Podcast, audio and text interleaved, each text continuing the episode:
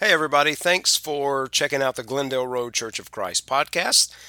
You're welcome to join us anytime you're around. We are at 1101 Glendale Road in Murray, Kentucky. We meet for worship every Sunday morning at 9 a.m., followed by our Bible study at 10 a.m., and we come back every Sunday evening for a bonus worship hour at 6 p.m. Also, every midweek on Wednesday at 7 p.m., we have a Bible study. You'd be welcome to join us. We'll be sure to save a seat for you. Now, here's this week's sermon.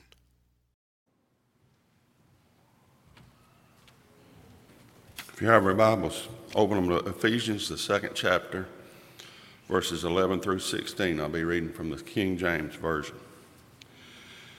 Therefore, remember that you, once Gentiles in the flesh, who are uncircumcised, by what is called the circumcision made in the flesh by hands.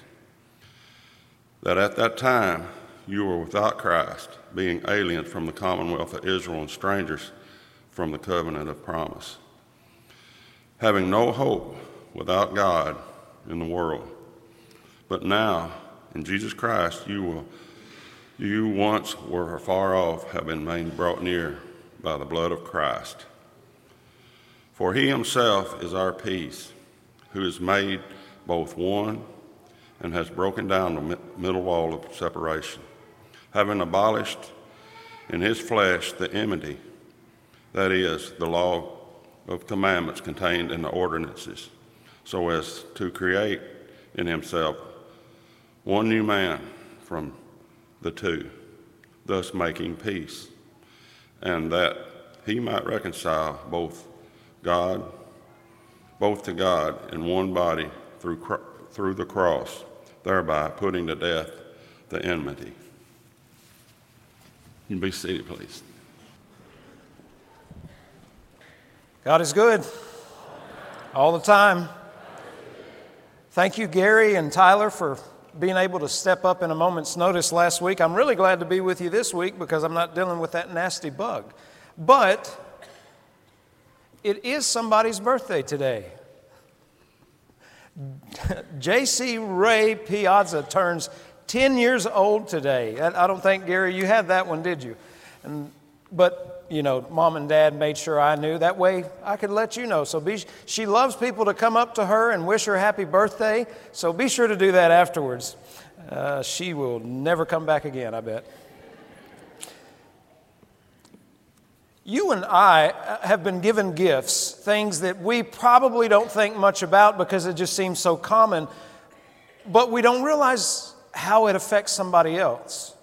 Yesterday, a group of us at the house were cutting down some trees, preparing for Bree's tiny house, and Daddy came up along with my cousin Wyatt, and uh, we spent a good good bit of the day cutting down trees. But in between, you'd have a little time to chat and socialize. And uh, Daddy, he, he made the comment, he said, You know, you never really know how God's going to use you. And I'm like, Yeah, so do tell. He said, There's this guy at work. He said, I've been real hard on him. I've not cut him any slack. But he sent me a text the other day thanking me for the influence I've had on him and how nice I've been to him. And, and I'm like, Wait, you said you, you didn't take it easy on him. Is it? He said, he said, The guy has had addiction issues, and he says, I know every time he's shown up to work that he's been high. He said, His eyes are big as golf balls. But, you know, I've helped him here or there. He's needed uh, groceries for his family. I'll take him and buy him groceries. He asked me the other day, he said, Mr. Bill, do you have $50 that, that I could have or you can loan me? He said, he said, What do you need? He said, Well, I, have my light bill's 149 and some change, and I've got $100. And daddy said, I tell you what, when we go to lunch, I'll take you by and we'll pay your light bill. And he said, and I've really been after this guy, and you know, uh, for him to send me that text, he said, I just never realized the impact that I might have been having on him. And I think a lot of us are like that. We encounter people on a daily basis, and we deal with folks, and we don't know what they're going through but yet we may have the ability to be a blessing to them in whatever span of time we have. Now, when you think about what Daddy told me with this coworker or this guy that he manages, you know, for us to be responsible, to be a hard worker, to be able to do various things, we're like, that's just what you're supposed to do. But to this guy, maybe he didn't grow up in that same environment, so he doesn't have those same qualities. And yet you've got someone like my father who was there for him and uh, did as he did. And so I want you to really take stock. What gifts do you have, or what things do you do that you maybe take for granted that perhaps you're going to use on a day to day basis? And when you encounter somebody, it might be a blessing to them. I think everybody is capable of kindness. I don't think everybody actually shows it, but you know, when you think about your waiters and your waitresses, you know, how do you talk to them or the, the people at the cash register? I, I know a lot of times you have the self checkout things, and, you know, that's another thing. But when you deal with different people, how will they have been left by you? Look in your Bibles with me to Romans chapter 12. We're going to go to Ephesians in a second, but I want to look at this passage in Romans 12. Uh, if you're using a Pew Bible, the page is 1748.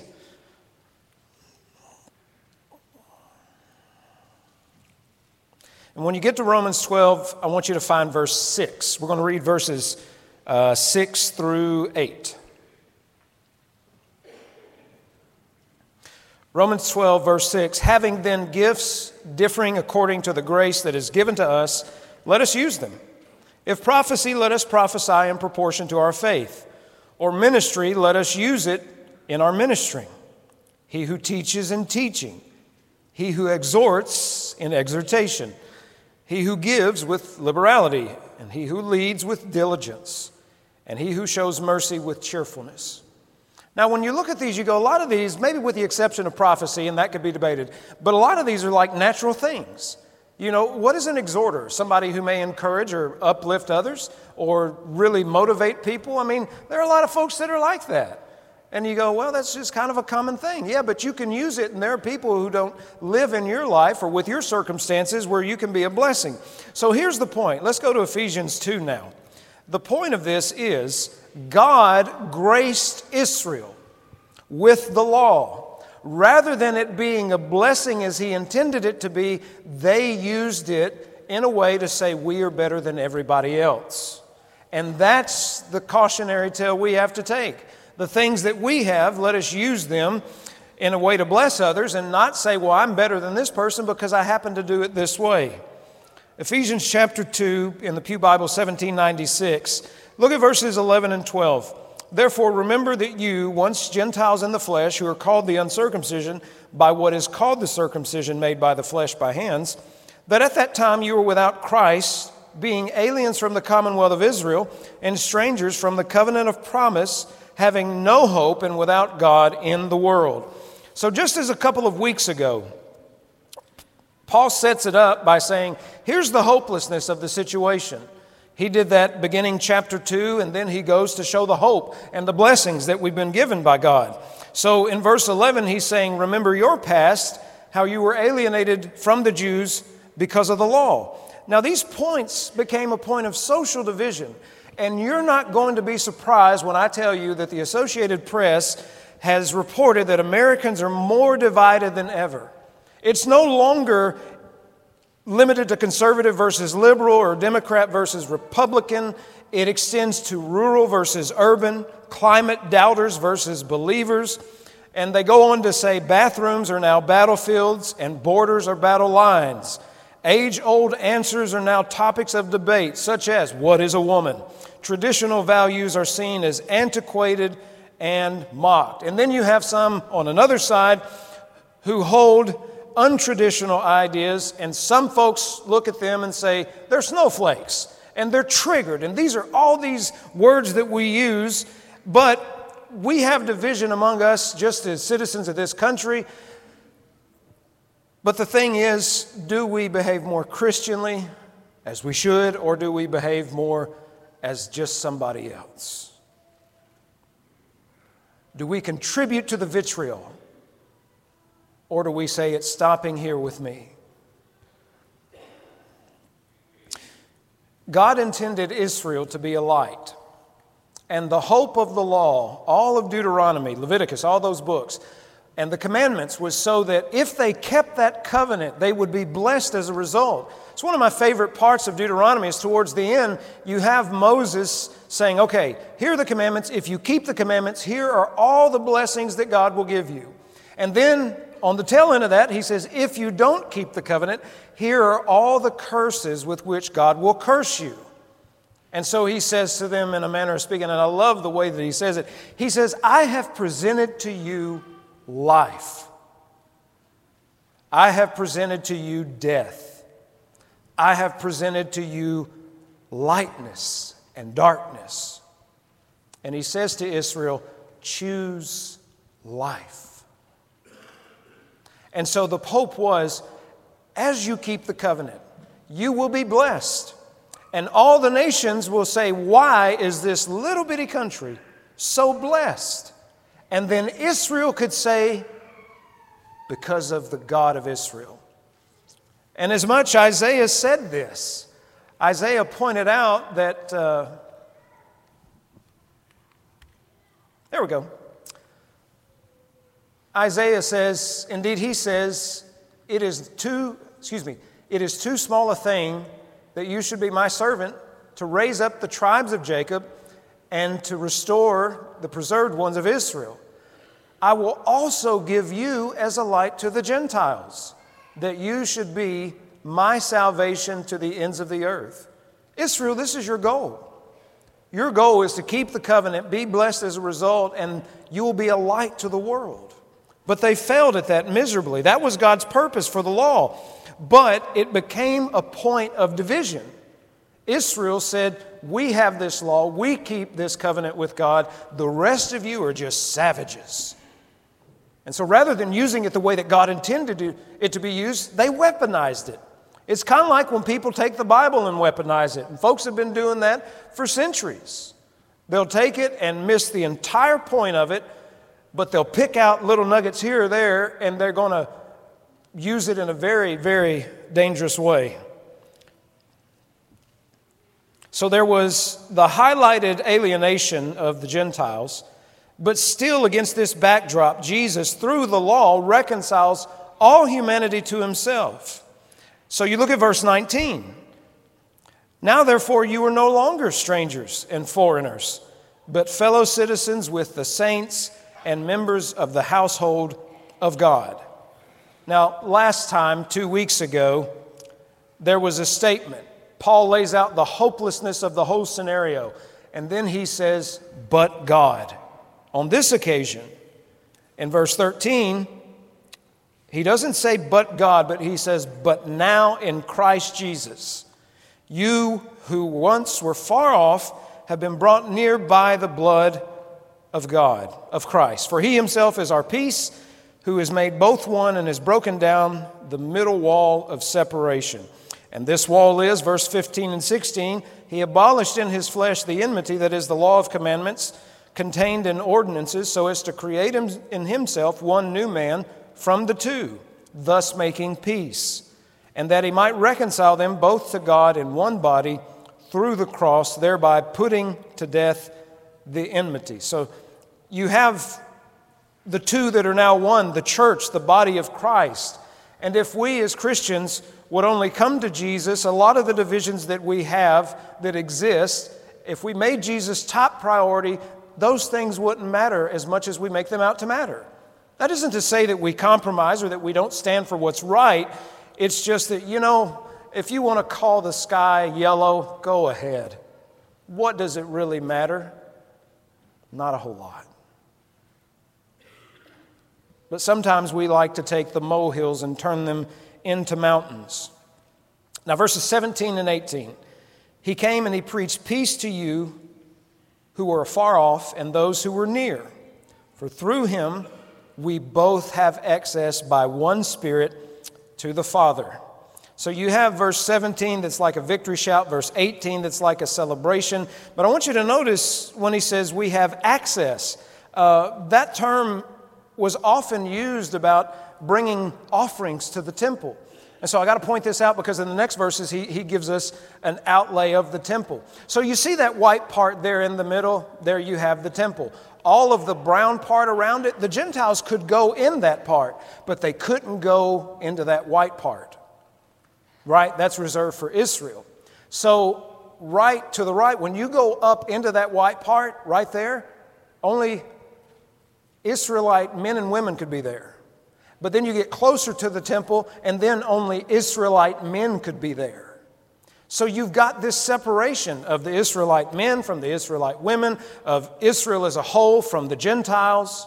And so look at what Paul says going forward, verse 19. Now, therefore, you are no longer strangers and foreigners, but fellow citizens with the saints and members of the household of God, having been built upon the foundation of the apostles and prophets, Jesus Christ himself being the chief cornerstone in whom the whole building, being fitted together, grows into a holy temple in the Lord, in whom you also are being built together for a dwelling place of God in the Spirit. So, using this temple imagery, Paul says there's no longer these different sections to where some of you have to stay there and some of us can go pretty, pretty close. That doesn't exist anymore. We're all on equal ground. And the base of the cross, that ground there is level. There's nobody who's better than anybody else. And I think sometimes one of the mistakes that Christians make when we look at them, whoever they are,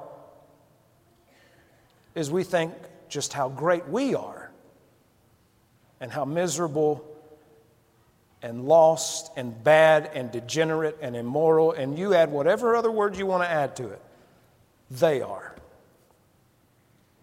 But here's the thing many of us have some of them as co workers, as relatives, maybe even friends. You know, the worst thing to hear when you invite a person to church is, uh, I don't think I'd belong there. Well, why not? I don't know. They're just different, you know. I wish you could hear some of the things people have told me about Glendale that I know not to be true. I've had someone say, I just wouldn't fit in there. And of course, I go, well, why is that? I don't know. Those people, they're just too high nosed. I mean, Jacob is, but he's like six foot seven, you know.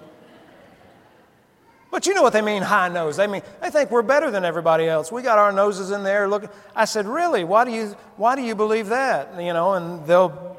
It's rarely because they've ever been here, but it's what they've heard. I remember the first year I was here, uh, going to a Rotary meeting, and one of the guys came up to me. He said, I'm kind of surprised you're the preacher at Glendale. I said, well, Why is that? He said, Because you have a sense of humor. I'm like, well, they do too. What? So people have a perception of us outside of these walls. Doesn't mean that it's always right, but it also doesn't mean that it's always wrong. So when I meet a person or when I'm interacting with a person, when I leave them, have I left them better off? There's no need for me to think I'm better than anybody else. I am a sinner saved by the grace of God, undeserving of that gift, but so very thankful that it was offered. There doesn't need to be any more division. I know we'll come with our different experiences, we'll come with our different perspectives, and that's fine. But when you look at the division that exists in the world, it should not be a reality in the body of Christ. And that's what Paul is pointing out. If you are Jewish, you are a Christian still. If you are not Jewish, you are a Christian still. If you are Greek or Roman or some other Egyptian, you are a Christian. The divisions that exist should no longer exist. Usually, every New Year's Eve at the turn of the year, people worldwide sing a Scottish song composed by the 18th century national poet of Scotland, Robbie Burns. Should old acquaintance be forgot and never brought to mind? Should old acquaintance be forgot and old lang syne? For old lang syne, my dear, for old lang syne, we'll take a cup of kindness yet for old lang syne. Most of us know it, many of us have sang it. probably very few of us know what is an auld lang syne, right? What is that? The words, should old acquaintance be forgot and never brought to mind, let's forget the past. Let's let bygones be gone. Let's just let it go. Should old acquaintance be forgot for old lang syne, for old time's sake? We'll take a cup of kindness yet, we'll reconcile. I mean, that's, that's the attitude that it should be. Lay down the arms, quit fighting the battles. And rather than bitter hostility, we bury the past, commune with one another, and this is somewhat what God does. If anyone has a right to hold anything against anybody, it's God and our sins against us. But He freely forgives. So, us being so blessed to have that forgiveness, let's give it to others. Let's pass that on. He doesn't bury the past so much as He acquits us of all the charges, charges we are honestly guilty of. He puts us in good standing with Him through His Son, and any barrier we've allowed to keep us apart no longer exists. Don't ever think for a second that you've sinned so greatly that God can never forgive you. Don't you ever think for a second you are such a bad person that there's no way you could ever be sinless. God makes us sinless, wiping the slate clean. And it doesn't matter your background. It doesn't matter if you're Jew or Gentile. It doesn't matter if you're American or Haitian or Indian or whatever the case is. Jesus makes peace with us he causes us to make peace with one another, and that's why we participate in this Lord's Supper. One of many reasons to remember what our Savior gave, but also when you sit down and you have a meal with people, you're sharing with them. And so we come and we partake of the Lord's Supper as one people because there are no hostilities and there are no divisions. But there is forgiveness, there is grace. That's what we've been given, and that's what we should give as well. Be a giver of forgiveness, of grace. Be a blessing in the life of someone. When you find a person, if they're in a bad state, leave them better off than when you found them. That's what we're to do. That's who we are as a people and what we're supposed to be about. Let's stand and sing together.